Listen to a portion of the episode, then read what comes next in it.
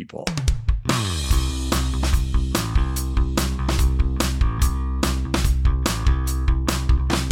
Welcome to Longevity Gains, the show that reveals the near limitless opportunities for digital marketers and entrepreneurs in the longevity economy. We're talking about the people aged 50 and over who already account for more than half of consumer spending in the US and 83% of household wealth, which will only increase in the years to come. It's the $22 trillion opportunity you can't afford to ignore.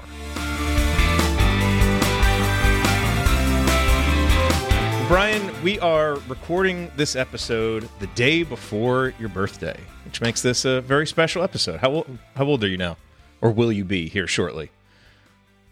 Uh, well, do we do we have to go there? Oh yeah, we're proud of of our Yes. ages, right? Yes. Yes. So, assuming I survive my birthday weekend, I am 56 as you are listening to this. 56. Um, if not, carry on without me. It was a good run.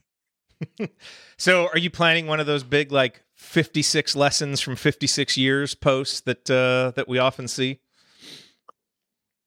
Not only is that incredibly cringe, as my kids would say, um, but no, I'm too busy to do that anyway. um, yeah, I don't, I don't think so. Okay, but if you if you were going to do one, what would be the first lesson that you would give? 56 years. The You've first- accumulated some wisdom. Yeah, the first lesson would be you should know how old your business partner is without asking him on the air. I agree completely. What should the penalty be for someone who might get that wrong on the run sheet? But I, I do appreciate the fact that you did think I was younger. and again, I think up. that goes back to the emotional maturity of a 15 year old thing that I, you know, but uh, Uh, that is very true. Well, we wish you a happy birthday. Hopefully, you have a great weekend. Uh, and we should mention something also that's happening next weekend, uh, which is the price raise uh, for the premium subscribers on Substack. That I believe is happening next Friday, correct? So we've got the current price right now. That price is going up. So folks still have a chance to lock in uh, that lower price right now before we raise it. yeah, just to be clear, as you're listening to this, that price raise is this Friday. Uh, if you're listening this on Tuesday, that's just a few days away. Um, but yeah, so we we've had the introductory pricing, we've kind of gotten rolling with the premium lessons. The uh, feedback on those has been really great so far. But uh, it, it's a good deal, um, even at the new price.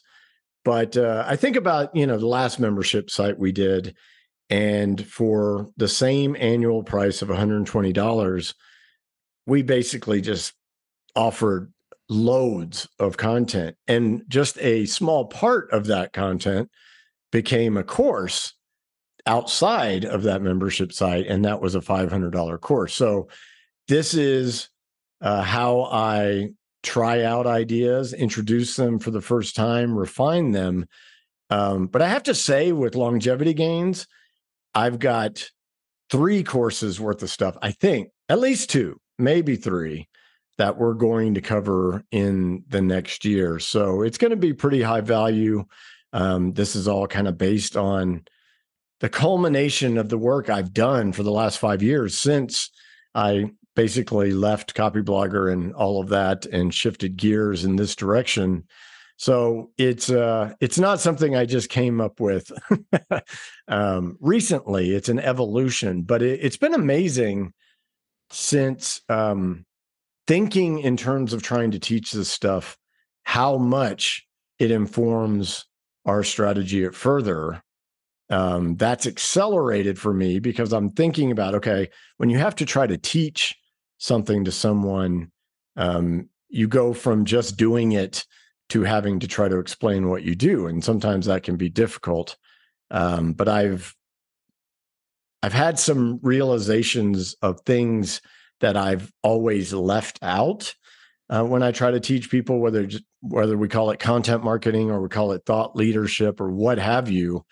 The old curse of knowledge. I mean, my background is in psychology, sociology, and then the practice of law. I had like the intense crash course in persuasion uh, basically as, during my formative years. And so when it came time to do this stuff, beginning in the early days, but especially with Copyblogger, I knew how to do things. And yet, so often when you're trying to explain something to someone else who doesn't have your background, they're like, I think you're leaving something out here because I'm not getting there. And I think this is uh, the missing link, if you will, the uh, missing element uh, that you'll start seeing in the premium lesson. So, anyway, if you're interested, want to join us, it's good stuff. I promise you, you're going to get more than your money's worth. So, make sure and join us before the end of the week. That uh, deadline is Friday at 6 p.m. Pacific. What is the date on Friday, Jared? Uh, I'm going to find that out right now. Uh, that is October on... 6th. Yes, Jared, October you 6th. are my producer. You don't know my birthday. You don't know what day Friday is. well, I mean, come on, man. I didn't. I didn't you told me once that you accidentally messed up your wife's birthday once, and she's I never you that in let confidence, you forget that. Not not yeah. for the airwaves.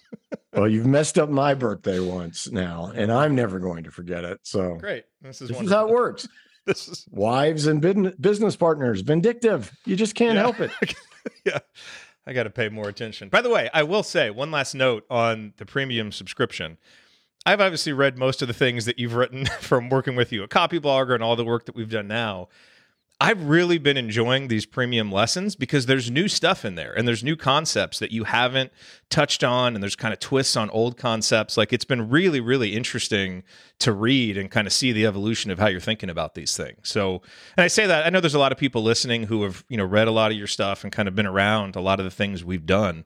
Um, and I just want to say, like, there's new stuff in here. This isn't just, you know, kind of some of the old stuff. You got a lot of new concepts, um, and I'm really enjoying. No, yeah, from them. I think people that we've worked with closely over at Unemployable and whatnot will recognize the core concepts because you just you don't reinvent yeah. your process or your strategic approach. Uh, but they will notice it's refined and expanded. And I think that's the missing link part that I was talking about. Yep. So it's exciting to me because getting clarity and and helping people seeing the light bulb go off is the most satisfying part of teaching. Um, otherwise, if I didn't get that thrill from it, I would just go do the stuff and ignore this part of it. But I really love this. So, anyway. Yep. Cool. We'll go to longevitygains.com uh, slash premium, I believe is the URL uh, where you can go learn more about that and get signed up before that price goes up. Okay, uh, Brian, let's uh, let's move on to the topic from today. And so, speaking of those premium lessons, at the conclusion of a recent premium lesson, you introduced the concept of the leading expert, and that's a term that I think most people are familiar with, but you mean it in a different way. So, can you elaborate on that term, leading expert? Yeah. So after uh, we sold StudioPress and we were living in France, uh, I mentioned this before. I had time to finally, for the first time, just pause and reflect a little bit. And that's when I realized that every business since 2002 was basically started in the context of a business movement, right? There was something going on that was a move away from the way things are, right? This was first in the real estate industry, uh, where I kind of latched on to what's still a, a, niche concept within real estate, but uh, it was a very powerful one for that particular business. But, you know, it, that was a huge realization to me because I always found that the type of marketing we do, creating content, right, uh, became so much more powerful than I think most people just think of what is known as content marketing, a term I'm starting to hate even more and more because what does that tell you? It tells you that if you create content, you're doing marketing, but you're not at all, right? I mean, it's the marketing part is completely left out of it. You know, that's why I like the term empowerment marketing. At least it tells you what your marketing is supposed to be accomplishing. Yes, you create content to do that, but empowerment's the objective, not content creation, right? Anyway, so uh, another thing that I mentioned is that Dr. Robert Cialdini, who uh, is a social psychologist, very famous for his principles of influence and his book called Influence. So back in 2016, he revealed a seventh principle, and it was called unity. And before that time, it was really difficult for me to explain to people just how powerful this movement mindset, you know, over marketing really is, because that is the principle that makes that make sense. Now, during the Copyblogger years, you know, my job was to teach people to use content marketing to build businesses in general. And Sonia and I tried to do that basically with the concept of the likable expert, right? This is the pretty powerful combination of the influence principles of liking and authority, which is another way of saying the old uh, expression know, like, and trust, right? So if you're a likable expert, uh, they know you, they like you. And then through your expertise and the combination of liking and all that good stuff, they end up trusting you, right? And that is a reasonable explanation. But I always felt like there was way more to it than that. And that's why Cialdini's announcement in 2016 of the unity principle, we were just like, oh, this is it. And this is why uh, operating within the context of movements and missions is way more powerful than marketing and niches. You mentioned Cialdini's principles. Can you give us a quick refresher on the original six? And then Unity was the one that he added after that? Yeah, that was interesting. Back when I started Copyblogger, my very first 10 posts were called Copywriting 101. Even back then, I wrote in series, and that was basically the 10 fundamentals of copywriting. But the second uh, series I wrote, I think it was called Blog Triggers, and it was Cialdini's Six Principles of Influence. Of course, it has nothing to do specifically with blogging, but blogging as an uh, form of persuasive communication, then obviously bloggers needed to know about these principles. And that was the first exposure a lot of people had to those principles. I I'm guessing most of you out there uh, are somewhat familiar with them at this point, but if not, yeah, let's run through them real quick. So the first one is reciprocity, and that's the idea that uh, we don't like to be indebted to someone else. So if someone does something for us, we turn tend to you know return the favor. Um, there was actually a study about uh, the effect of sending strangers Christmas cards like person who doesn't know you at all you just send them a card and then they measured how many people sent the card back and it was a remarkable amount of people right wow. So when applied to uh, you know digital marketing the idea at least early on was when you give away free content that sparks the reciprocity principle and people feel more likely to uh, you know return the favor by paying attention, maybe buying from you, becoming a customer.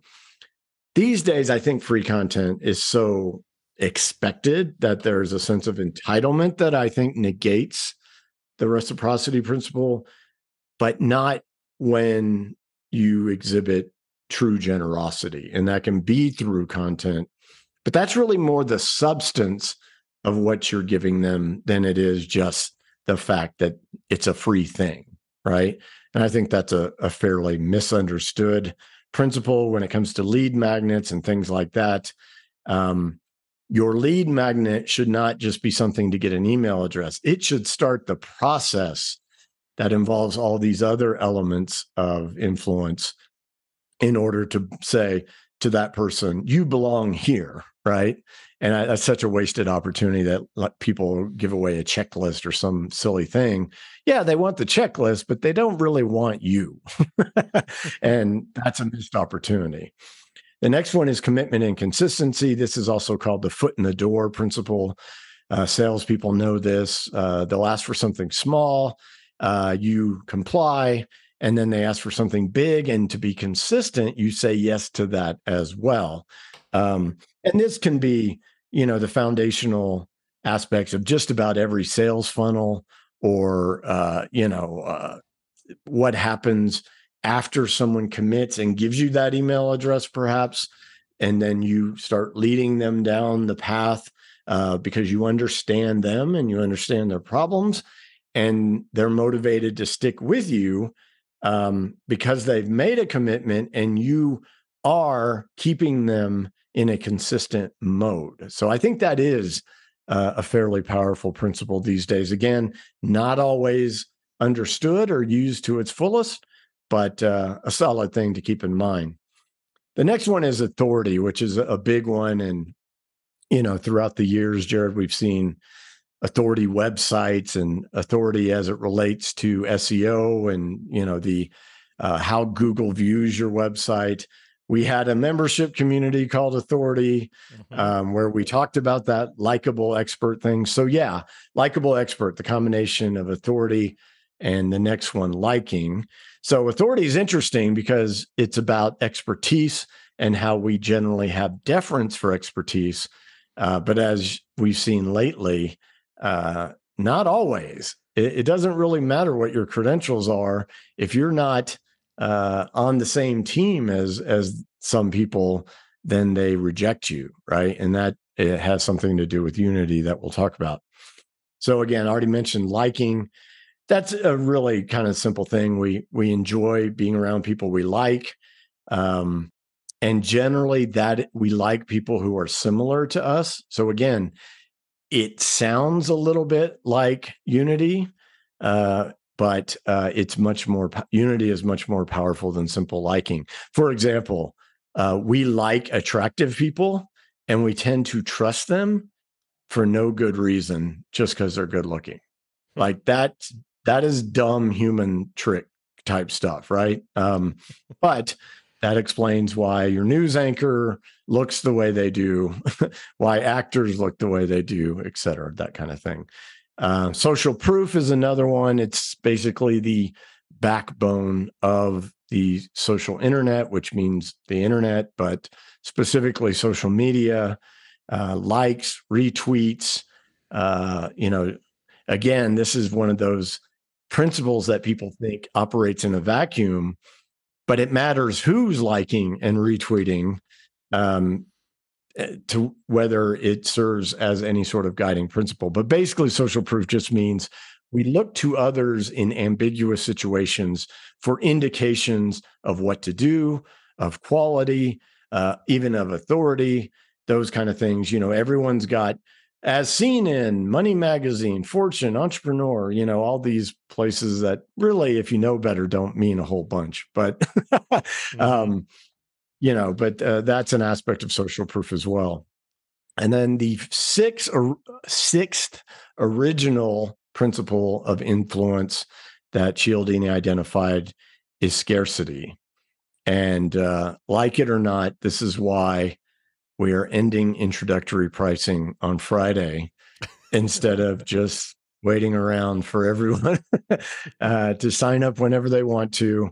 Um, it's uh, it's it's a it can be a highly abused concept. Fake scarcity is abundant still. It's nowhere near as bad as it was before I started Copyblogger during the down and dirty internet marketer days. Oh, I mean, some of the cheap tricks that were done back then with scarcity were just ridiculous. But I literally just saw our fa- our friend Billy Broas, right? He just mm-hmm. did a uh, presentation in Unemployable. He kind of called out Frank Kern because he got an email that says you got four hours left to get this deal. And then 12 hours later, he went to the website and the countdown said you've got three hours still. And, mm. you know, that could be a technological fail. It's a fail, though, right? Yeah. As soon as someone thinks um, you're faking scarcity, the scarcity principle stops working. And so does all the trust and authority and liking and social proof and everything else that you've worked so hard to build. So, scarcity works. It's important. It's the idea behind every, you know, Labor Day sale, temporary price uh, drop, a limited number of whatever our brains don't want uh, to miss out on something. In fact, we are more wired to avoid loss than we are to seek gain.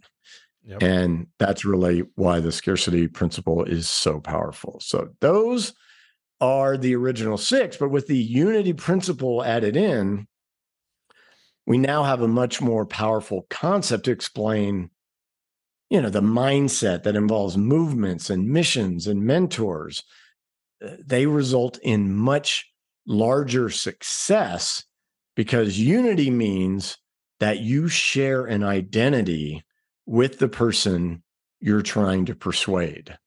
It's group dynamics it's group values attitudes all the psychodynamic stuff we're talking about in uh, the premium lessons, this is at the heart of it, right? So when I mentioned that you're not an authority despite your credentials, if you're not on team B or the red team or the blue team, you know, all of this at the political level, again, is the most extreme examples. Um, but this happens in much less extreme situations, right? And if you spend some time thinking about it, you understand like how I know for for sure that anyone who went to Indiana University and uh, is a fan of the Hoosiers is your friend until proven otherwise. Is that not true, Mister? Of course. of course. Absolutely. You are you are one of the best examples of a you know an an institution combined with a sports team uh, that's you know that's a tribe that's a tribe yep. of loyal people who with shared identities and we do business with several people from indiana that you know and i didn't choose them so but, th- but they're all good people they've they all really done awesome work that's right. But then i you know you you send me an invoice to pay and i'm like yep indiana. Hey it's like kurt vonnegut said anywhere you go there's a hoosier there doing something important so apparently so. He knew. Uh, okay. So um, yeah so that's basically what i mean by leading expert. Leading expert generally means the foremost expert, the most qualified, the most credentialed, right? And that's kind of been a dead concept for a long time because the person with online authority is not the one with the best credentials. It's the one who demonstrates their authority with people, right? So you've got someone over here who's Mr. Ivory Tower, Harvard degree, what have you. Uh, but they keep every all their papers are locked behind a paywall and then you've got someone over here um, who shares freely based on those same ideas, findings, research, studies. And they're Dan Pink, and you're still over there in your ivory tower, right? And that's mm. just one example of, you know, Dan Pink is a lawyer like me, didn't practice law, effectively became an author um, who made complex topics easy to understand. Malcolm Gladwell did the same thing. Several other, Adam Grant of Wharton actually is in an ivory tower, and he does it quite well as well. And, and I'm using authors as an example, but this is also every content marketer, including me, you know, especially during the Copyblogger days, where you effectively changed how someone views something but they listened to you in the first place because you shared an identity with them. And that's really, you know, what we're talking about here. It's more about being a leader than it is being an expert. So that's how I'm using the term leading expert, which I think is fairly clever, if I do say so myself. Hmm. All right. So so when you use this term leading expert, so the leading part there that relates to expert leadership, like you were saying. You can't just keep all your ideas hidden. You've got to be leading a group with these ideas. Yeah, expertise is not enough to lead because if the people you're trying to lead don't see you as part of the group or someone with a shared identity, they effectively go find someone else who does right? So, on one hand, we've got people who don't share their knowledge, even though they're highly qualified. and that opens the door to someone else to come along and be more generous there's that reciprocity principle uh, with sharing they build an audience a following a movement if you will because they were they effectively chose to step in and lead even though they weren't the most you know qualified person uh, empirically if there is such a thing. So you can become the literal leading expert when you understand the unity principle and how shared identity works. So this is an important thing to understand for those trying to create thought leadership content right which is when we get down to it, this is the form of content marketing with the biggest impact. And it's what I've been doing since 2002, even though I didn't call it that. And I certainly don't call myself that. But there, there are such serious misconceptions about what thought leadership is. It, it prevents so many people from succeeding with it. Okay, so then that begs the question what is thought leadership really? And it also begs another question, which is apparently you've made peace with that term because there isn't really one that you've used so much in the past. Yeah, there was a there's a couple terms that I've I've kind of been critical of. Thought leadership, personal branding is one that I will not budge on. Uh, and, and that's a good contrast right there. A thought leader as a leader of others, whether in thought or otherwise, is focused on other people. Personal branding is all about you and that's why you fail right? If you become a thought leader by helping other people your personal brand works itself out just fine.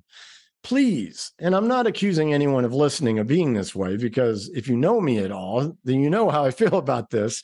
It's all about them and what you can do for them and if you do that then everything you want personal brand fame notoriety money that comes to you because you help other people. And this is not a difficult or new concept. And yet, we are, as human beings, kind of wired to be selfish, right? To think of our own interests, right? But the the irony is that you promote your own interests by helping other people and having enough faith to realize it's going to come back to you. I mean, I've I've got to say, by helping other people, I've gotten back more than I even could have dreamed of expecting, right?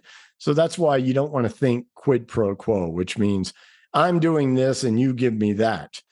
You just want to say, I'm doing this because you have this problem and I am driven to help people with it. So, my most recent um, lesson uh, for premium subscribers went into detail about something called founder problem fit as opposed to a product market fit, right?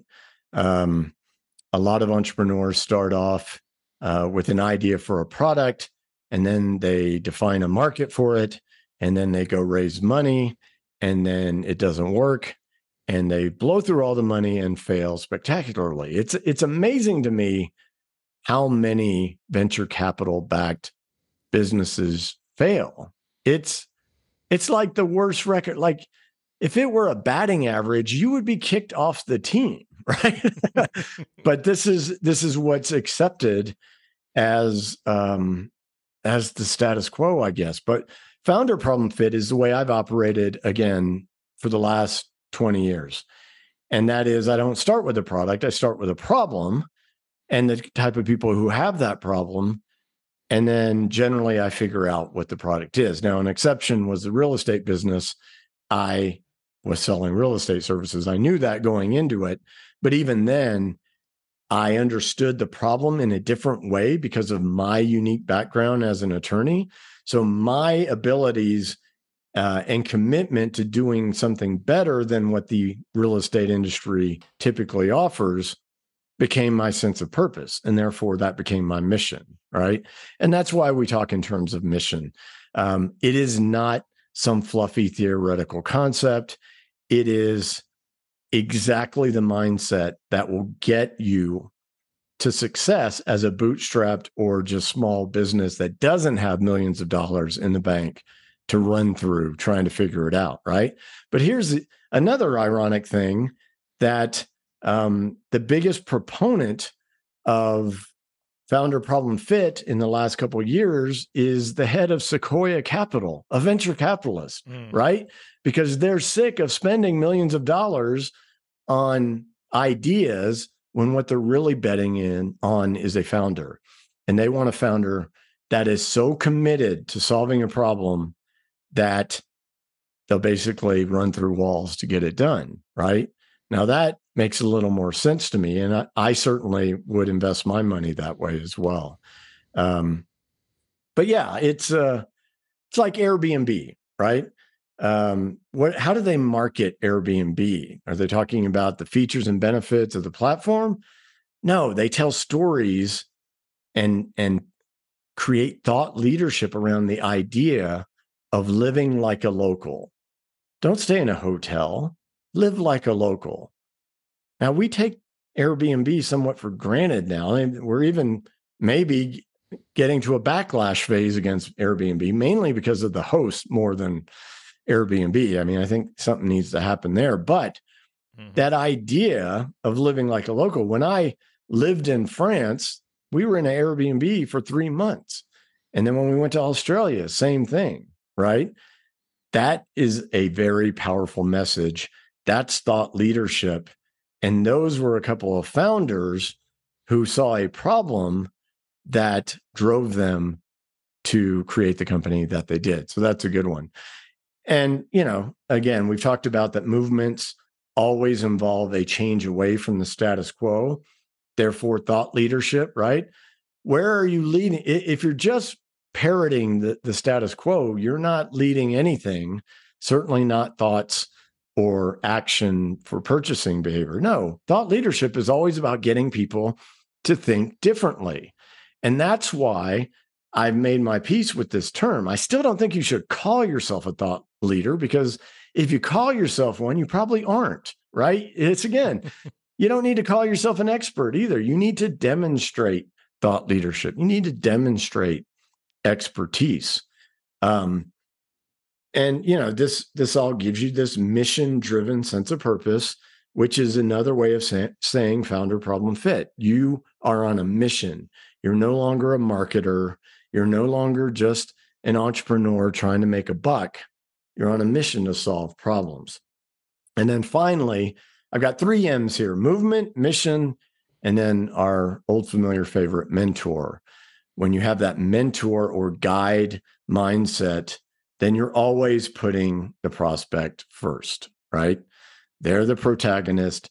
You're Obi Wan. They're Luke Skywalker. You're helping them uh, meet their objectives to transform who they are. In the process, you became a hero as well, and you get all that great stuff that you were looking for, or that people who are self centered are looking for, except you did it the right way.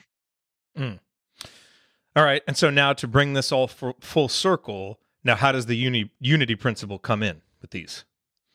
Right. So expertise or thought leadership doesn't mean a whole bunch without that initial group identity, meaning not just you have a problem and I'm on a mission to solve it.